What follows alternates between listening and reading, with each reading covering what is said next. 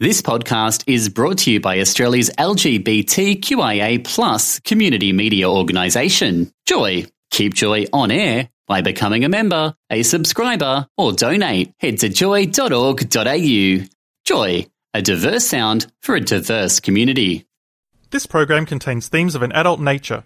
Word for Word is an in depth look into the lives of real people, which means this episode may contain explicit accounts of real life events, including alcohol and drug use. The language used at times may cause some offence, but has been left uncensored due to the accuracy of the story. No offence is intended, and we hope you enjoy the program.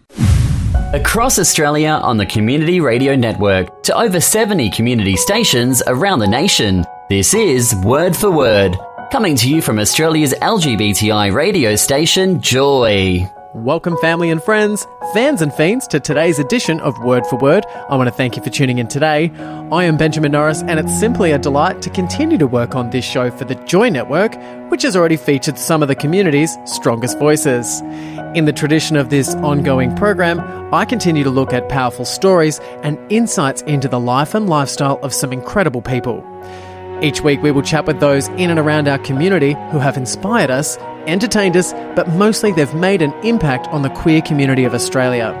Today's guest is one of them. This man was born in Warrnambool, Victoria, and while his grades at school suggested he could pick up any career he wanted, he has been making a name for himself in the comedy space. Featuring on countless radio and TV shows nationally, you may know him for his stand up routines, which have been hugely successful all around the world. From the Melbourne International Comedy Festival to the International Comedy Festival, he can sell out a live show and rival some of the biggest names in the biz. You may have heard him on radio, as he was on Triple J Breakfast for many years, amongst other projects listened to by many Australian. He has had TV shows on SBS and the ABC, and if you missed him on the much loved program Tonightly, you may have seen him on Reality Check or First Contact. He has more celebrity mates in the comedy space than you'd probably believe, and he has a passion for politics and social commentary like no other. Like a cat on a wire, he can walk finely between comedy and serious commentary, and for the LGBTI space, he has been a powerful role model. I'd like to welcome you, and I'd like to welcome Tom Ballard to Word for Word. I think that I would. It would be fair to say that generally speaking, I'm more like my mum, and my brother is a bit more like my dad. As a comedian, I, I feel on some level I got into comedy or performing just because I need people to like me. I think I'm still my strongest critic, and I think that's you'll probably find it with most comedians. We're joined now by our resident party animal, Tom Ballard. And welcome to Q&A live from the Adelaide Festival Centre. Here's the thing that really annoys me about Australian politics. We don't assassinate our leaders. it's annoying, right? Please welcome the absolute hero, Tom Ballard. He's now gone on to host the breakfast show on Triple J. Hang on, I'm not going to repeat them on the ABC. I know it might be okay for Tom Ballard and things to do it. Andrew Bolt believes that ABC should be privatised, refugees should be locked up. He denies the existence of climate change and the stolen generation. No more opinions for Andrew Bolt. From the point we announced that we were cancelled, the last three weeks on air were really fun and cheeky and exciting. But I really, really do believe that if you engage and you care and you give a shit and you connect with other people, ordinary people, and you come together and try and work for the common good, amazing things can happen. So please get involved, don't be cynical, stay engaged, and please keep laughing. How are you anyway? Oh, good. You good? Yeah, yeah, yeah. You know what I always want to ask you is about your swearing. You Oh, do yes. you love a good swear word. It's funny and clever to swear. do you ever worry about what your parents think about your swearing? Uh, I know exactly what my parents think about my swearing, and they're not a fan. And they let me know that on a regular basis. But look, it's something I've been trying to work on. I started Tonightly, this this TV show, and something that uh, people commented on a lot was how frequently I swore. And initially, my reaction was like, "Screw you, oldies, grandpas, cop this." That's how I talk in my stand-up. It's how I'm going to talk on TV. And then, you know, people like uh, Andrew Denton and Wil Anderson, people who have done their fair share of good comedy television, just just gave some gentle feedback. And I think it's true. They sort of said that swearing on television is very different. And if you swear once on TV, it's like you've sworn seven times. So over the course of the half hour, it, it, it gets distracting, and that's the problem. That was the thing that annoyed me. It was like, okay, if it distracts from the comedy, if people are, are, are distracted by how often I'm saying the F word as opposed to listening to my hilarious jokes, then that's a problem. Yeah. And there's certainly some laziness in, inherent in it. It's one of those things, though, like you know how you can get a good laugh within a live audience with a good swear word. Yes. Like it's a good punctuation to a joke. Mm. So, like, it's like a rhythm that you can get into. Yeah. But I used to always think in my mind, Tom Ballard, love his humour, but you're a bit like Rove who swears. like Sweary Rove? Like, you know how Rove. Effing what though? Is Rove someone you admire? I love Rove. Yeah, I was a huge fan of Rove, like on like the TV show uh, on Channel Ten originally. Then in later years, they I went back to like the Channel Nine version, which was hilarious too with Dave Callan, and he has just been nothing but absolutely lovely and supportive. You know, we we have the same management, and his production company Roving Enterprises have done like the project and stuff that I've worked on. Look, I don't know. I do a thing when I'm trying out new material. I'll say if a joke doesn't go well, I'll say I've met Rove to sort of say, "Hey, I'm a real comedian. You should respect me." It's kind of a joke. I guess inherent in that joke is a little bit like that's a weird thing to brag about that you've met Rove because he's so he's just so present in, in people's my age in terms of associated with Australian comedy. I think. Interestingly enough, you were on a TV show called Reality Check. Yes. And I was like, I'm just going to get this straight off the bat because I was really disappointed that you didn't ask me to be on the show. Because I remember reading about the fact that you were going to do this show, and I was like, oh, I love Tom Ballard. He he also loves to do a bit of social commentary on reality TV. Yes. I'm totally going to get asked to do this. Uh. And then I went to go and have coffee with a mutual friend of ours, Michael Beveridge. Yes. And he was like, oh, I'm going to go and do this show with Tom Ballard. Oh no! I was so upset, so I um I was going to tweet you, but then I realised that's just really embarrassing. Um, do you have? Plenty of other reality people uh, tweeted me during the course of that show. I'm sure they did. It was an induction into the crazy reality world, which, uh, which, you know, full disclosure, I wasn't a crazy reality head, but the the production company CJZ, who are the same people who did like Gruen, it's sort of similar to Gruen format for people who didn't watch it, which is most people, and. Uh, they just wanted to do something with me. I was very excited to work with them. They'd been developing this sort of this new format, looking at reality television, and and I really learned to love it in terms of like there's a lot of jokes there, and there's a lot that reality television says about who we are as a society. But yeah, I've I've never I've never been like a reality junkie. I know Yeah. you say that, but then think about it. Would you would you do something like I'm a celebrity? Absolutely not. And I don't, you know, it's just not. It'd be weird. It'd be weird for me. It's not on brand or whatever the hell I have to say. I mean, I did First Contact, which is this. I guess they don't like calling it reality television. They like it. What is it? Social social experiment where they take six white people and send us on a journey through remote Aboriginal Australia. And it was me and David Oldfield and uh, Natalie Imbruglia. And that was, you know, that was a contrived piece of television that was supposed to be focused on the reality of this sort of contrived situation to talk about, you know, a social issue or the issues facing Indigenous Australia. That's probably as close as, yeah, as close as I'd ever get. What did you think of that experience doing that show? Is then when you can see the the strings being pulled at the puppet show? Yeah, it was. It's a fascinating. It's like, you know, we shot for six weeks. We went, the, the, the trip went for six weeks, Wow. and it becomes three hours of television. There's a lot behind the scenes that, yes, that you you see is manufactured. There's some awful stuff, some awful interactions between particularly David Oldfield, the guy from One Nation, and some Indigenous people that was pretty hard to live through, and then didn't make the edit, which was annoying. But I loved it as a personal experience. I couldn't speak to how much of an impact it has as, as a television program, but I love doing it. Yeah, it was amazing.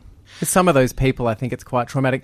But you do those shows, and I know that I've done that where you go and shoot a lot of content, and then there's a long period before it goes to air. Yes. And then you're terrified as to what they're going to use. That happened with You Can't Ask That for Me. Right. And I just, it was shot in like November and it didn't come out until like July. Mm. So it was a long period. And I'm just a blah, blah, blah talker. Yeah. So it just terrified me. Do you ever get terrified about what they're going to put out? What you're not in control of?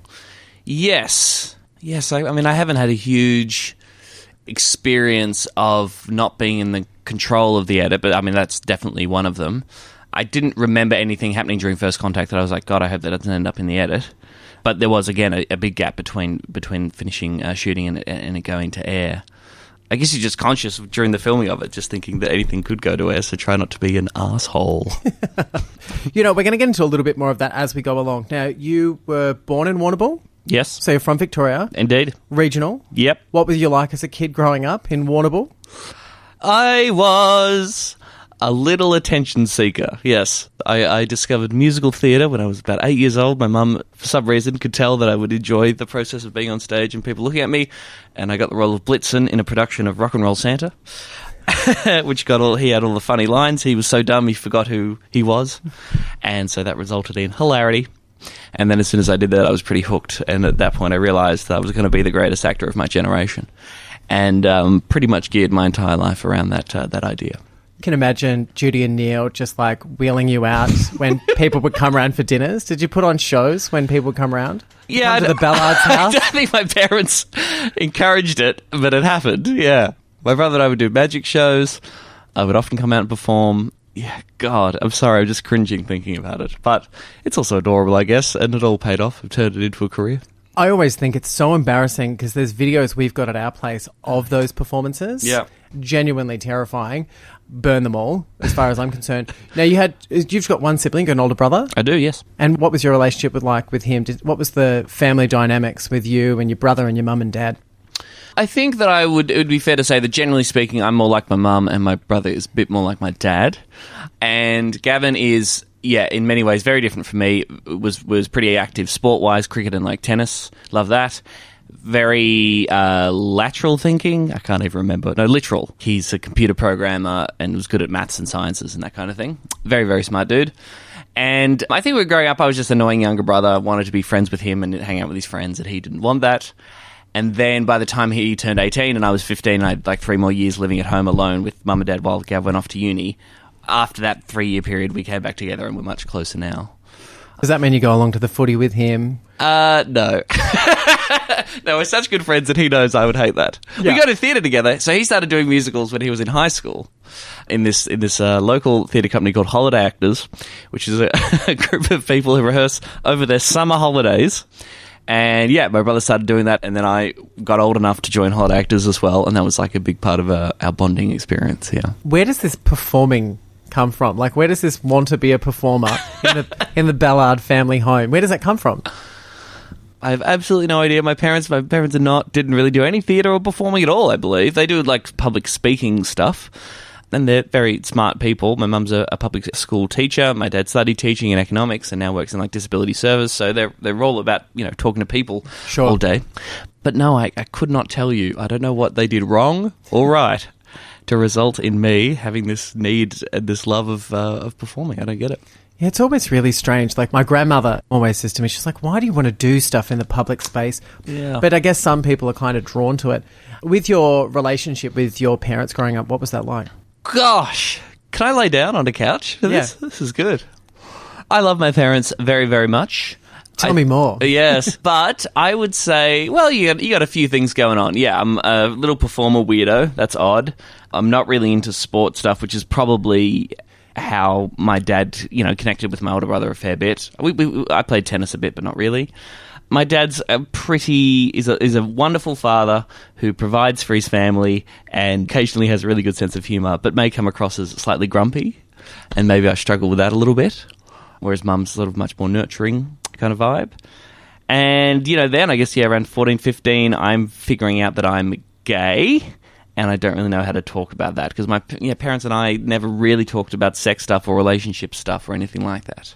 We're all we're all like waspy, you know. It's all like hard to express how you feel. We all love each other, but you know, you just don't say it. I think we've got we're actually recently I got to the point where we say I love you as we sign off on the on the phone call. And it's taken you a long time. That's to get weird. That. I'm 28. That's wrong. How does that affect you growing up with your sexuality? I mean, does, does that mean that did that closet you for a lot longer in any way because your parents weren't open about talking about sex? Did that make you feel like it was something you couldn't discuss? I think so. Yeah, I, I guess if they had sort of said, if they, yeah, my, my belief now, having gone through all that now, is is being proactive as parents is really good. Even though your parent, your kids will probably go, ugh, mum and dad. If you actively say, you know, we love you on a regular basis and openly speak about the fact, you know, I've since found out that my parents have other gay people in their other extended families and they have gay friends. And if I'd sort of known that and we'd talked about that a bit more openly, I, I think I would have felt a bit more comfortable coming out earlier for sure. Was there any chance that they might have been like, "Oh, we don't want to tell Tom about gay people because that's going to lure him into the gay world"? I, I don't know. I mean, they just, I generally believe they just wanted me to be happy. They definitely knew, you know, I never had a girlfriend in high school. I was doing musical theatre. I was in an anti homophobia group. And I uh, started hanging out with some other gay people, like some very obviously camp camp dudes. Yeah, so when I came out to them, it was no shock at all. In well, fact- how old do you, were you when you worked out your sexuality? Do you reckon? When I came out to myself, about 15. And then I didn't tell anyone until I was 17. Wrote a letter to my cousin Lucy. And then also, around about that time, started coming out to family and friends. Shout out to Lucy. Yeah. Why does she get the letter first? Like, why'd you choose her? Lucy's about the same age as me, was my cousin, and I was just very close. You know, going through high, so we're going through like you know teenage years together Mm. at the same time. That crazy period, and I just felt very close to her. I think she kind of knew already, anyway. What was her response? Oh, she was lovely. She was amazing. Yeah, wrote a letter back that was just like, "Love you no matter what," and uh, it was just beautiful and accepting. She was from the city, you see. She grew up in Melbourne, so she was hanging out with queers all the time. I assume. And then, what age then did you decide that you're going to tell your mum and dad? It was 18, yeah, just towards the end of my year 12 year. So it's the summer starting, finishing up high school, and yeah, it took a lot of effort, but I sat down with mum and dad and, uh, and, and told them. And yeah, my mum said, That's fine, Tom, we love you no matter what. And then she brought back a book that she'd purchased called My Child is Gay. So um, I think she, was across it. That's cute. I'm such a busybody, but can uh, what did you say to them? Like, because for me, I was like, rang my mum and said, "Can you meet me at a Tourette coffee shop?" She straight away rang my You're brother. That's a great way to come out. You don't even need to say it. Yeah. Uh, it was weird because I said to mum, "Come meet me at this Tourette coffee shop." Mum rang my brother straight Because they're going to what? Tell you something? Yeah, I said, "I just want to tell you something." So Good hook. That's good radio. She speed dialed my brother. Yes. and was like, "I'm going to meet Ben for a coffee." He's definitely telling me that he's gay. Yes. Spoiler alert: my brother's at my house, and I've just told him. Great. So, and he was like, "Just tell mum," because he was already like, "She's totally all over it." Yes. and has been over it since you know the womb, basically, not being able to hide it. But yeah, that's why I'm always really interested because I said to her I was bisexual. So, did you try and use the "I'm just being curious" approach? I didn't. There was no, yes, no transition period or, or in between period for me. And I know there are a bunch of Mm. bisexual people. I'm not saying that that is a transition phase or whatever, but no, I never thought to do that. But and and it was a bit different for me too because I perhaps I'm not. I think you're slightly more camp than I am, perhaps. And you say Outrageous, Tom. Get out. Get out of the studio. But you say, you know, your mum knew as soon as you were a kid. I don't know if you're a particularly effeminate child or what have you, but. And I always feel, and I've- friends who, are, lots of friends who are like that, who say, or seem to give the impression that they're a camp, or we all know camp young men who uh, haven't come out yet, and we think, oh, it's adorable. It'll be great when he finds out and comes out and stuff. And I and the the feedback I or what I hear from some camp guys is that, is that that's kind of um, it robs their ability to come out to people. Like when they come out to people and they go, "Yeah, duh, of course you're gay." That kind of undercuts that moment for them a little bit because they're like, "No, I'm telling you something. I know maybe you knew already, but for me, saying this out loud to these people that I love, that's really important to me." I'm always a bit conscious of that. Whereas me, I'm not a particularly uh, obvious uh, gay man, and wasn't when- wasn't when I was a, a a high school student. So for some people, I think it was a bit of a surprise. Yeah. Well, I had nowhere to hide, Mm. wanting to play with Barbies. There you go. And all my friends were women. Mm. And then just being a really, really camp child. Yep. Yeah, it meant that I think pretty much were aware of my. I think people felt like they knew my sexuality before I was ready to know. Yeah. Which I guess for you being a little bit more masculine meant that, you know, you probably had a little bit more protection from that. I guess so. Yeah. I mean, it could have easily been I just was a um, uh, slightly chubby, shy nerd who wasn't ready to talk to girls at all. Were you ready to talk to boys? No. At least I knew I wanted to have sex with them. You're like, I'm keen on the sex idea with these boys now. How do I get them to want to do that? How old were you when you had your first relationship then? So it was around about that same time I started going out with a gentleman uh, who was the other gay in Warrnambool that I knew. Oh, the other gay in the village. Yeah. And he uh, he was re- he's a really lovely person. I saw him the other week actually. Really lovely person who is very camp. Was like you know fashion is is very much into fashion and designing, and uh, was out to his parents. I think you know when he was maybe fifteen or sixteen, something like that. And yeah, we started dating because we were both young and gay, and uh, that was good. But potentially after a while, we realised maybe that's all that we sort of had in common. But at that point, in Warrnambool, other gay men that you knew were definitely uh, in the dating pool immediately. Going through school, what was that like? So, what's the school experience? Like, how do you fit into the hierarchy at school? Oh boy, I am not a cool, not a cool kid. I'm fine. Um, yeah, somewhere in that middle thing. Not not overly cool. Not the focus of regular bullying, and very nerdy. Uh, so you know, regularly doing quite well academically. Not very well sport wise. and I sort of had a bunch of um, friends in high school that sort of came with me from primary school who were all very nice people, a bunch of really nice dudes who sort of yeah still formed that that regular friendship group. Who yeah, I think at that point, even ha- having gone to primary school with me, just accepted that I, you know, the thing that I was good at was writing and. Um, sucking up to teachers and public speaking and uh, performing. It's just sort of what I did. Well, you did sort of get an accolade for public speaking, and I think that topic was about bullying. So, like, how were you dealing with bullying at that age?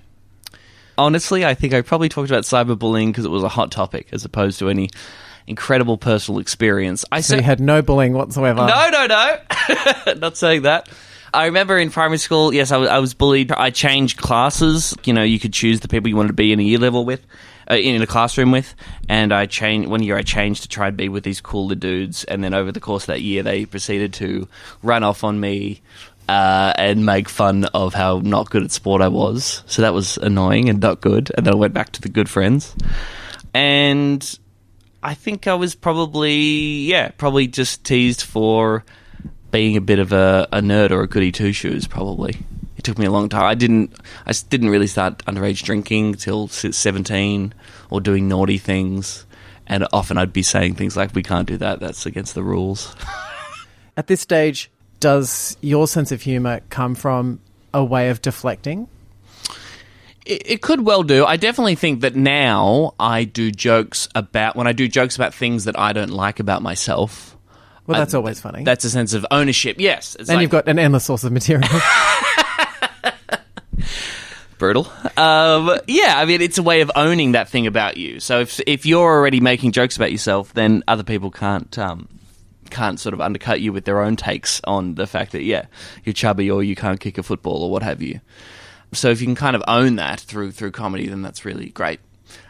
So there's probably some psychology going on there. I don't know. I, you know, hear about some comedians who got out of a fight because they were so quick-witted. Uh, that's never happened to me. That wasn't you. I don't think so. If you've just tuned in, my name's Benjamin Norris, and this is Word for Word, and this week's special guest. And joining me in the studio right now is Tom Ballard. Interestingly enough for you, you ended up doing the class clown competition. Is that your first induction into the comedy space? Yes, this is me still wanting to be an actor desperately and thought, oh, well, this competition allows you to go on stage and it's more stage time and people look at you and you get all the attention and you can say whatever you want. I think at that point I probably started watching the Oxfam Comedy Gala that the Comedy Festival used to do every year. That was on TV. I used to like watch that tape on, on VCR and watch it over and over again and being quite amazed. Who were your favourite comedians at that stage? At that point, I'm watching your tripods, your Judith Lucy's, your Fiona O'Loughlin's, Hughesy, Wil Anderson.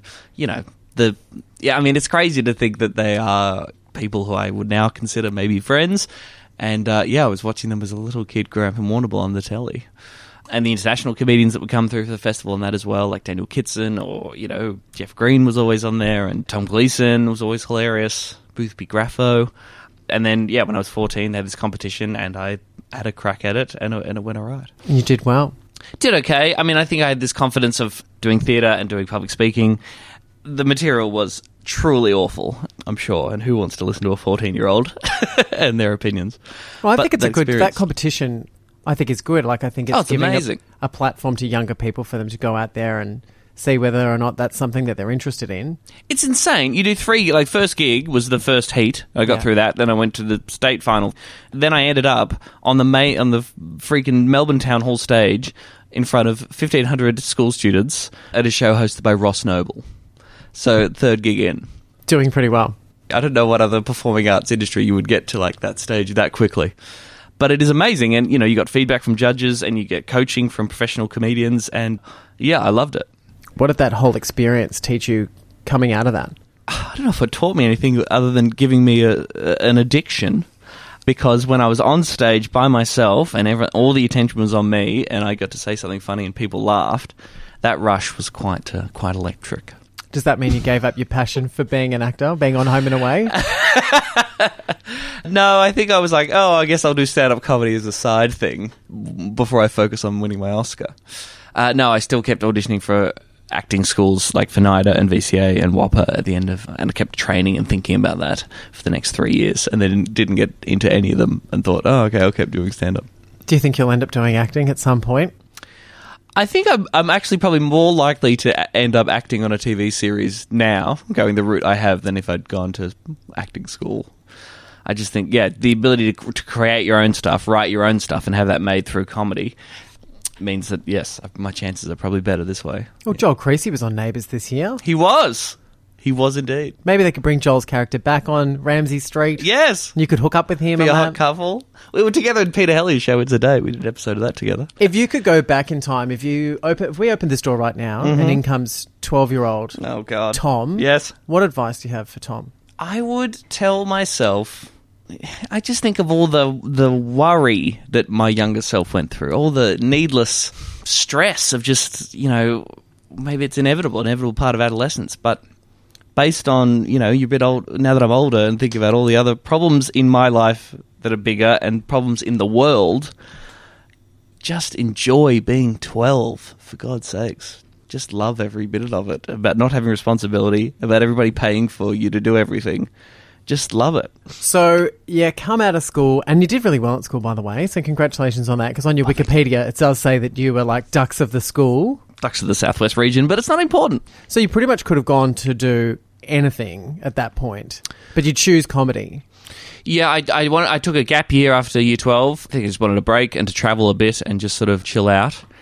In that gap year, I eventually moved to Melbourne, started doing stand up comedy, and then by 2009, the year after that, I'd ended up at Triple J. Triple J had seen me do raw comedy in 26, uh, 2006. I was in the grand final of that, won by Hannah Gadsby. I don't know what happened to her. And uh, and then we started, myself and Alex started, Dyson started doing demos to work at Triple J, and uh, and eventually by 2009 we were doing the weekend breakfast show. I did six weeks of uni of law at Monash University, and then dropped out because stand up was doing all right, and I had this radio gig, and I thought I may as well have a crack at this. Yeah. What did you do? Seven years at Triple J. All up, years? yes, yeah, four four years a weekday breakfast, yeah. But from woe to go, about seven years, yeah. And what does that Triple J experience feel like now, looking back? I maybe at the time never really quite appreciated the impact of that, of, of like how many people listen and how much being part of someone's regular commute to work or, you know, if they're on the work site or going to uni or whatever, how much you sort of become part of their lives for that period of time that you're on air. And being a, an out gay dude, being broadcast on Triple J that is listened to a lot of tradies by tradies on work sites, it felt like it felt at least the impression I've got from a bunch of people is that I was the first gay man that they Thought was okay. respected, yeah, or or was just familiar with, and maybe seemed a bit more relatable to them, I guess, than perhaps your uh, your Joel Creasy's. I know what that feeling is like. I, as I was saying to you before you came in here, I did three years of breakfast radio for Central Queensland in a mining town, Mm. basically. So that's, you know, mining is the big thing in there. Yeah. And my partner and I go to the pub and, and I never tone it down. Yeah. So I'd be there with my singlet on and my shorts and I'd be having a beer. But we would get tradies coming over and saying, here's a beer and you're all right. You could see this look in their face where they're like, you know, I'm going to allow this. I'm going to. This is the most I've ever stood out of my circle. Yes. But there's something very powerful about being able to, to commandeer that, I think. Yeah, it's And I'm pretty gay. it's the only way things change, right? And the way that not the only way. I shouldn't. I should rephrase that. But you know, you, you've you've you've seen that with like the marriage equality movement, and people who, broadly speaking, would have been pretty homophobic, Mm. have someone in their family come out or meet an actual gay, a living and breathing A gay- real one. gay man or woman, a real one, and they go, "Oh wow, it's the people." You connect well with people in, in lots of different ways, but, you know, what makes a good comedian? I think authentic authenticity. Uh, people like knowing who who you are. They like seeing people with a good sense of themselves and people who are being honest Mm. and who and yeah, if you're honest and you're you're truly being yourself, which might be a cliche, uh, but on television or in radio, regardless of what you do or don't know, I think people are into that. People like that kind of Mm. genuine realness. I think you see that a lot in podcasts at the moment. The popularity of podcasts, people can be extremely honest and just very intimate with that kind of medium. The best radio presenters, the best comedians are the ones I think that are the most like themselves on stage. Yeah, I think people like that. They just don't like the artifice nonsense. Which is why I, I can't like watch Sunrise or the Today Show or anything. I just I find that just so just unreal. Yeah, just just a bunch of BS to be honest. And they're not none, none of that is real or or genuine or um, I don't know. It's just not for me. I find that when I'm watching a lot of that, it makes me feel like there's a an end date for mainstream television. because I think the next generation that's growing up demands authenticity, Mm. demands some realness. And with that, when they're presentering at you, it doesn't seem to cut through. Do you think that means that we will see less and less of those sorts of shows?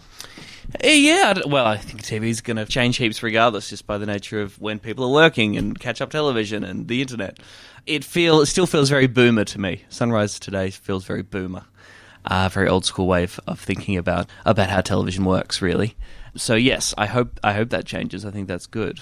But I don't know. People think that Kyle Sandilands is like uh, he's real. He calls it like he sees it. But whereas to me, I, I still read that all as performance, as weird performance myself. Do you worry about what people think of you? Yes, yes, I do. Which I think we're told was certainly a message that uh, hey, don't let other people define you, and you shouldn't worry what other people think. And obviously, there's an extent to that which will drive you insane, and uh, you know you need to be true to yourself and listen to your own moral compass. But the flip side of not caring what other people think about you is you being an asshole who doesn't care about other people's feelings or thoughts or isn't very considerate of other people. And I think I'm proud of the fact I think that for the most part the people who know me generally like me and think that I'm uh, polite and try to look out for other people as much as I can. Yeah, I think that's a good thing. Outside of that space, though, do you worry about what the people who you don't know, the faceless people out there, do you worry, or do you read what people say about you on social media? Ah, I do generally because I'm relatively active on, say, Twitter, or you know, I regularly use social media to promote my work and say I'm doing this stuff. So Mm. inevitably, you sort of come across, you come across people's feedback. When we had the TV show Tonightly on a regular basis, yeah, it was inescapable from the Australian to politicians to people on Twitter telling you exactly what they think of you. That's slightly different. Yeah, when you're talking about like viewers or members of the public, what they think about my work, if I like the work, then I don't I don't particularly care. And potentially, if they really hate it, it can be quite funny. But how much of what is out there do you read, or, or how much do you sense yourself from reading? I should de- almost definitely read none of it. But when it's like a TV, you know, when Tonightly was starting and we're trying to see, you know, what kind of imp- what do people make of it so far? Is it cutting through? Was reading a lot of that. I try not to read reviews during comedy festival season. I try to uh, read them at the end of the run because, well, it's just like if you read it and it's a shitty review and you're halfway through, you know, you've, you've still got two and a half weeks left to go of this show. It'd just be a bummer. And by the time it gets to Melbourne Comedy Festival, it should be the show that I want it to be, and I should just enjoy doing the show, as opposed to how many stars it's getting from anyone. You know, a lot of that's easier said than done, and I've been known to search my own name on Twitter, which is pathetic. And yeah, I'm trying to free myself of that and trying to remind myself that.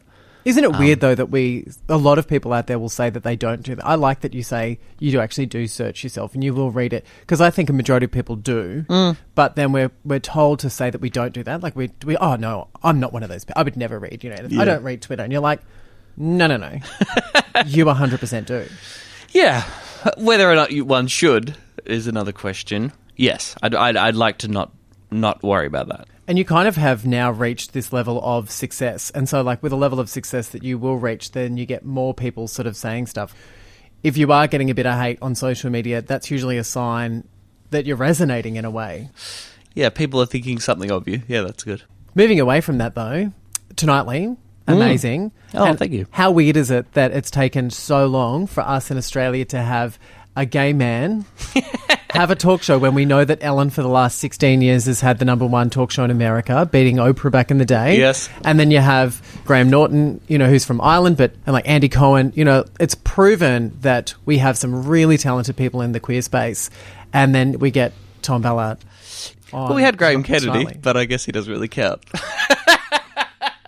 Still to this day, I tell people that Graham Kennedy's gay, and they don't believe me. And it was like so shocking to so many people. Well, still, I mean, I don't, have you seen Bohemian Rhapsody? He was in it. Yeah. The film, yeah. I just, just still the idea that there were fans of Queen who were like, Freddie, mate, just, just probably slaying the ladies all over the place. or when he comes out, and, what? Freddie Mercury is gay? I mean, I just, that's mind blowing to me. But anyway, uh, yes, it was a joy to host that show, and uh, yeah, I think you know my sexuality was sort of like a running gear, running gag. You know, it was something you could go to for a few jokes, or the fact that I was single, or what have you. That was always there. But and we did, and we had a, quite lo- lot of uh, queer people uh, working on the show. A lot of gender diverse people and people like Cassie Workman who did our um, segment. So you think you can trans? There was, and of course, you know, for the for the alt right, there was a hotbed of leftist Marxist ideology uh, that was poisoning the minds of the, the nation's youth. But for us, yeah, we were really proud of the fact of how diverse the comedy was and the voices that we were putting on, on TV. That was really cool. They renewed season two on this. Yes. So they're going to go ahead with the season two. Yes. And then what are the reasons why this show didn't come about? Because, like, for me, I watched it. A lot of people I know watched it. A lot of people loved it. You had a big cult success with it. So, and you have to be proud of that, Yeah. which I think you should be. But why do you think that the show ended up being cancelled? Um, I I could not give you a definitive answer on that. You would have to ask uh, ask the folks. It seemed like there were a, a few factors going on. You know, it wasn't the cheapest show in the world to make because it's a daily show. It has staff of forty people. It was for the show. It was an absolute skeleton crew. Like in the realm of daily comedy shows, that's insane. The kind of tight budget that we had to make that show, but in the world of the ABC, it's a slightly more expensive show to make it wasn't rating its pants off when it comes comes to like broadcast television.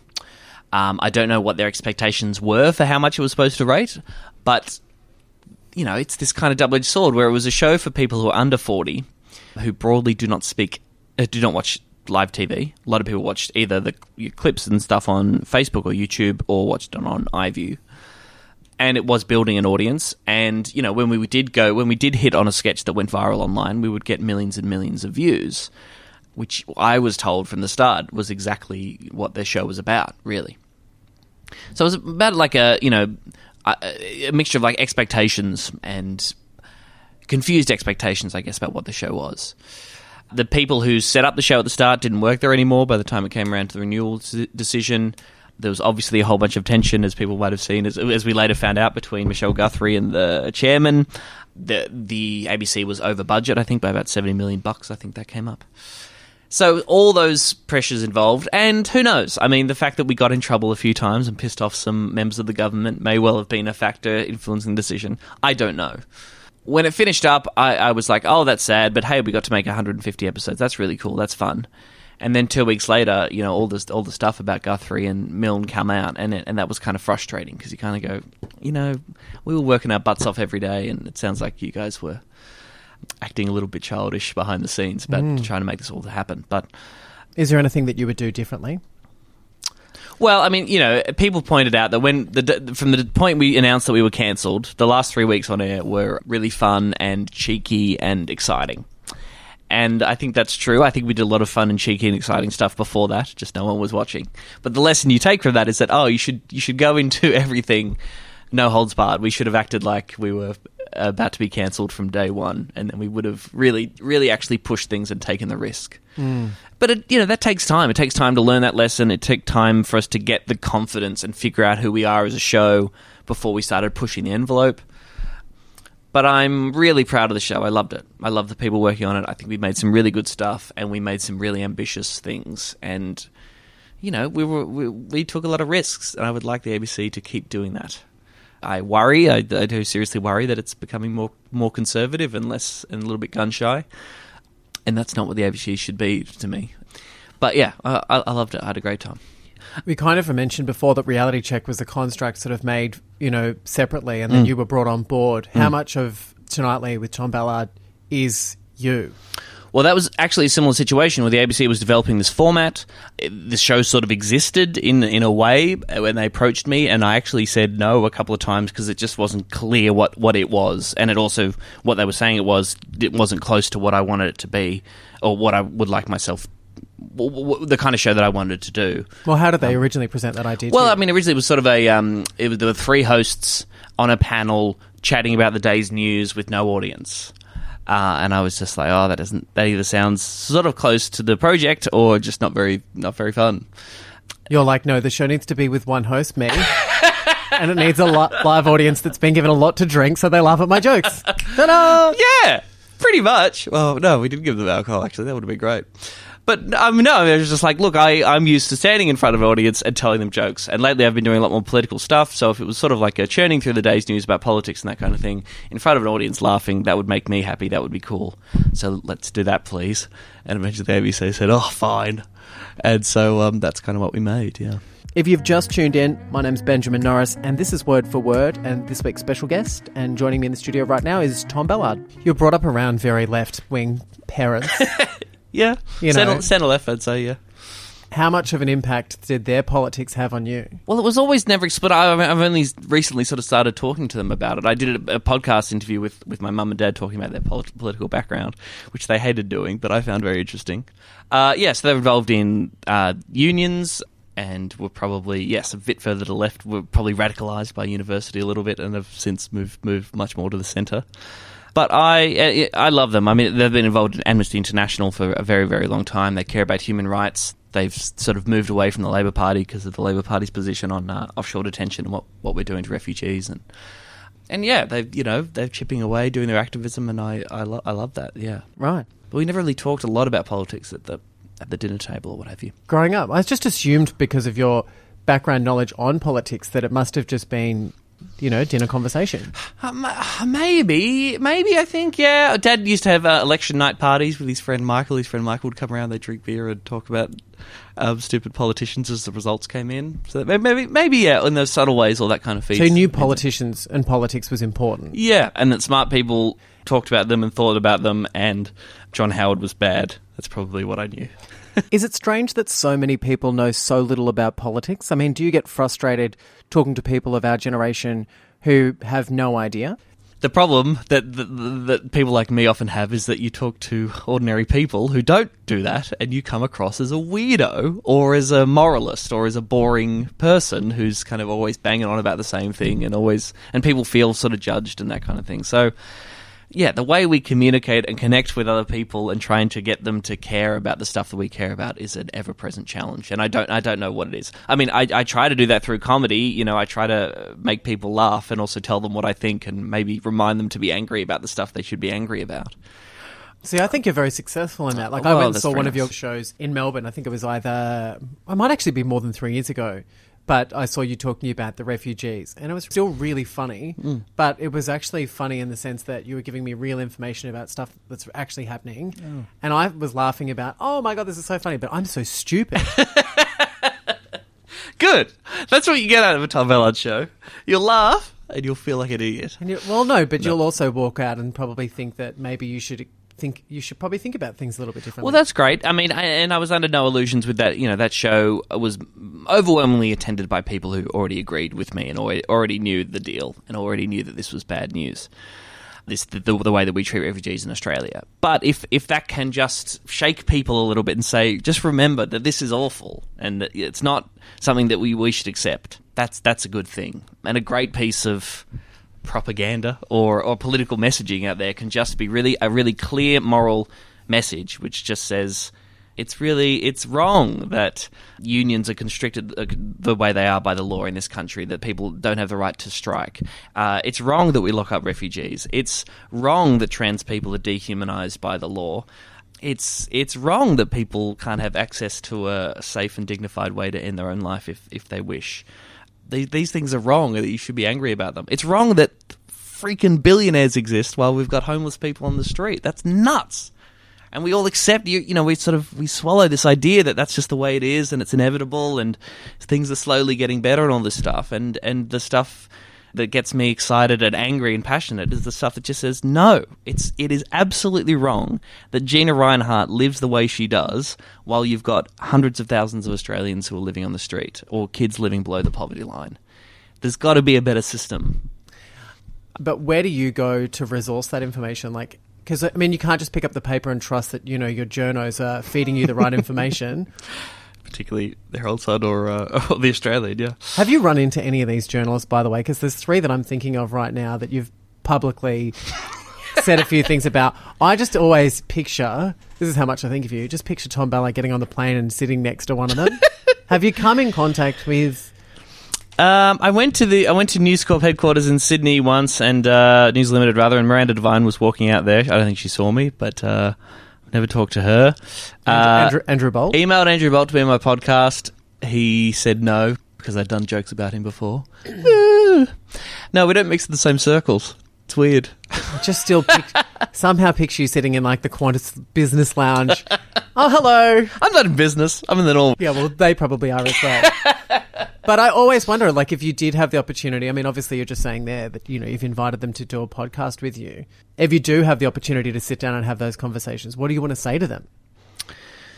Um, less and less these days. I mean, I yeah, I used to be all like, "Hey, we can sit down and have a conversation, and we can find some common ground here."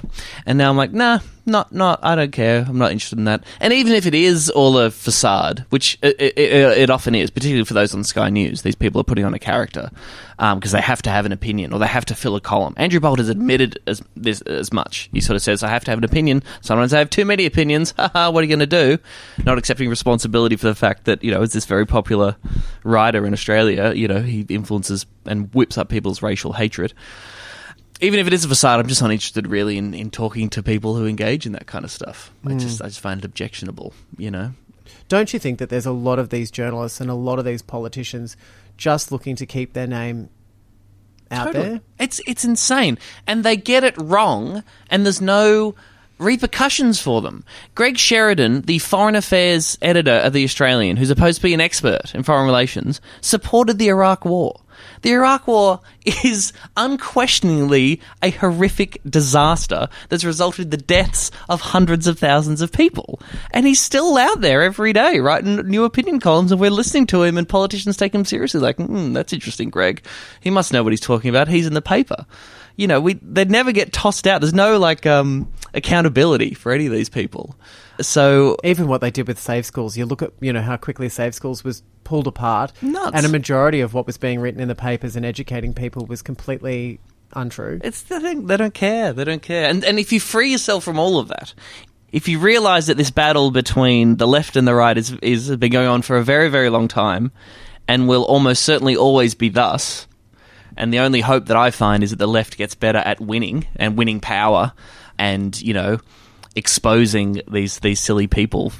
You know, I mean, when you come to say the science of climate change, there's just there just isn't a debate, and these idiots who keep defending a dying industry like uh, like burning coal without acknowledging the fact that it could kill the earth.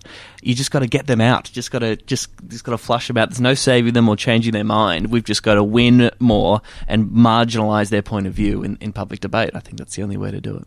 Which brings me back to my question. So, where do you resource your information? Like, where do you get that? Ah, podcasts. podcasts. I tried. Uh, yeah, I tried read uh, a lot. I would like to read more books than I do. I will. Yeah, I watch a lot of discussion shows like uh, Insiders or Q and A. I find them occasionally helpful. Uh, sites like uh, Jacobin, the writings of Helen Razer, and interviews mainly. That's that's sort of where I yeah find my stuff. Do you think maybe with having a platform and also being politically minded that we would ever see you try and get into politics? Um, it has vaguely crossed my mind once or twice in this crazy world. I like being politically active. I like helping out wherever I can. Whether that means actually running for office, I don't know at this stage. But my insane ego Makes you think that it could happen. good. I remember in primary school, kids were like, "Oh, Tom, you're going to be prime minister one day," and I'll be like, "Oh, "Shut up, I'm not." And then in back my back of my head was like, "Yeah, that's probably right." It could happen at some time. Oh God. Well, I mean, you look at some people these days, they are using their platforms to get into the political space. What do you think that you would do looking at the LGBTI community? What do you think that we need to focus on? Gosh. Like, if you were Prime Minister, Mm. what are the things that you would change? I want to know. Well, I wouldn't say that the idea of bisexuality makes my skin curl, or dismiss the idea of gay conversion therapy, or uh, endorse the religious discrimination against uh, queer teachers and students. Just as a start, I wouldn't do that. Look, I mean, I think you know the, the the conversation around trans rights at the moment is still massive. It's still the new front. That's the new boogeyman that um, the Christian right and conservative people are trying to raise. And uh, yes, mental health services the level of homelessness amongst the queer community and for queer young people particularly. I really put, and a lot of those issues are specific to the queer community, but also speak to broader problems. Homelessness is a massive problem in Australia that does not get the attention it deserves and that needs government attention to make it better. I don't accept that homelessness is an inevitable consequence of our society. I think that's rubbish, and I think Mm. that could be changed. Yeah, for sure. Have, where do you find time to have for yourself? for I'm a comedian. I have nothing but time. I'm a comedian who's supposed to be writing an hour long stand up show. Yep. I'm desperate for any distractions. That's why I'm here. What about your personal life at the moment? Are you seeing anyone? I'm not. No, single, ready to mingle. Uh, yeah, I'm in the. Uh, I still haven't found a place to live at the moment, so I don't have any fixed address. That's a factor. I feel Is like is that it- a factor? Well, is that just an excuse, Tom? I'm just. Yes, it's an excuse. It's an excuse. It's an excuse. I don't have a boyfriend because I don't have a postcode. Well, you need somewhere to take them, or you can't. I mean, I was house sitting at my friend's auntie's house for two weeks. I can't Mm. take them back there, and I can't go on dates because I'm either writing, doing gigs, or, or looking at goddamn houses. What's the longest relationship you've ever had? Year and a half. Oh, was that with Thomas? Joshua Thomas. Yes. Do you still are you still friends with him? Yeah, yeah, I am. I didn't say much. He lives in LA now. Is it harder to find relationships now that your profile is as big as it is? It, it, it's it's a slight factor, I guess. I mean, yes, there's a bunch of yes people who maybe are interested in dating me briefly for the for the novelty factor, perhaps For the notoriety. Ugh. But uh, yeah, no, I'm you know I'm, I'm up for, for for dating people and meeting new people. Yeah, that'd be nice. What are you looking for in a relationship? Massive. Um, no. Uh, Someone who's nice, someone who's funny, and someone who uh, cares about the same things that I do. I think, yeah. Someone who like doesn't care about how people look and aren't isn't obsessed with the gym, but is also very hot. So just that kind of sweet spot. That's Have you ever taken someone home to meet your mum and dad? Yes, yes. A couple of boyfriends have met the folks. What are they like when they meet your boyfriends? They're fine. Yeah. Does the relationship end and then they go, you know, we thought blah blah blah blah blah? Do they give you any feedback? Um, I don't know if they've given feedback. Uh, Mainly just, oh, we thought he was nice, and uh, I don't know. They, again, just so awkward and so bad at expressing their emotions. Mum will be like, um, "Oh, I don't want to pry, Tom, but are you are you seeing anyone? Do you have any friends?" And I'm like, "That's not prying. You're my mother. You're allowed to ask about whether or not I have a partner. That's okay. Just relax, chill out, Mum." You might, No, maybe one day in the years to come, move back to Warrnambool with uh, a boyfriend. Great, good. Could you see yourself ever going back to Warrnambool? What do I? What Probs would I do?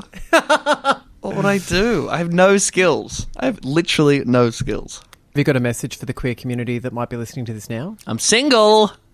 no, look, I was. I went to. Uh, give your phone number out over? A, if you're listening to this radio show and you'd like a date with Tom Ballard, I went to a celebration, like a year-on party, um, last Thursday of the of the marriage equality vote, and um, it At was the 86? At the eighty-six, yeah, Oh, yeah, yeah. and I loved it, and it was the joy in that room was amazing, and all the memories of the of the decades-long campaign, really, that was going on, and the amount of community activism and time and effort that people poured into this thing that they believed in, and I love that. And I just my only message would be to would be don't forget that, don't let that dissipate. Yet the fight is nowhere near over and the lesson that you need to learn from that from that uh, from that campaign, even though Malcolm Turnbull thinks that he did it, is that people coming together, ordinary people coming together in a mass movement, loving each other, helping each other out, and working towards a common goal. That's what actually gets stuff done, um, as opposed to any one amazing leader or uh, any one piece of legislation. It's it's about that that movement and um, organising ourselves as a community. Yeah. Yeah, we need to learn more about what we did as a community. I think with marriage equality. Yeah, I think so. I mean, yeah, people said like we can't, you know, beyond beyond yes, right? We can't let all that dissipate, all that organising. We did. We've we've we can ask for more, uh, and we should. I also think it's quite powerful what the LGBTI community learned during that time. And now, yes, we can fight for things within our space, but we can also share our learnings with other people Hmm. on how we can create change, Hmm. how we do create social change. Yeah, yeah, I think so. Yeah, ab- absolutely. Uh, we, we, we, you, you can't let that go away, and, and and the fear that people had that yeah, marriage equality was the final hurdle in the rights in the struggle for equality. I think that's um yeah, that's not the case at all. I try to tell people this is the worst analogy I've ever had. I've Yes. never said this on this show before, but my friend and I were really drunk when we came up with it. We were like, Alanis Morissette and Natalie Imbruglia, they both came out with these albums that were like pop successes. Like they were a very commercially viable Yeah. sound album. And that was very digestible by the wider community. And then the second album was like really complex, but they talked about real personal issues. Probably wasn't as accessible to other people. I feel like we are in the process as the LGBTI community and writing that second album, which is a little bit more personal, a little bit more complex, and the wider community are going to find a little bit harder to take on board. That's interesting. And an international approach too. I mean, like there are countries in our region, you know, Indonesia particularly, where queer people are horrifically persecuted. Um, in in Africa, certainly, uh, that's still still very true. Um, I wouldn't be surprised if you know, kind of Trump, the Trump approach to you know the insane transgender policies that his administration is trying to bring in, you know, could spread here. There are certainly some fans of uh, Trump and his ideology here. Um, Isn't that scary that the capital C conservatives, I think, in some ways, are looking what's happening in America at what I'm horrified about America, and they're Oh, borrowing some of those learnings. They like it, yeah. Yes, so um, yes, struggle on, comrades. That's my message. Well, Tom Ballard, thank you so much for coming in here and being a part of Word for Word. Thank you, Ben.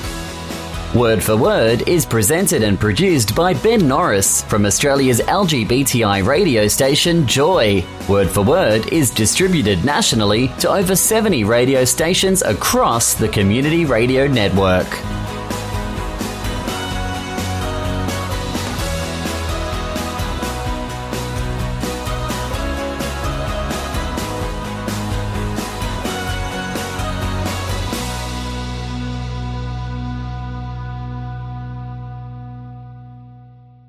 Thanks for listening to another Joy podcast brought to you by Australia's LGBTQIA plus community media organisation, Joy.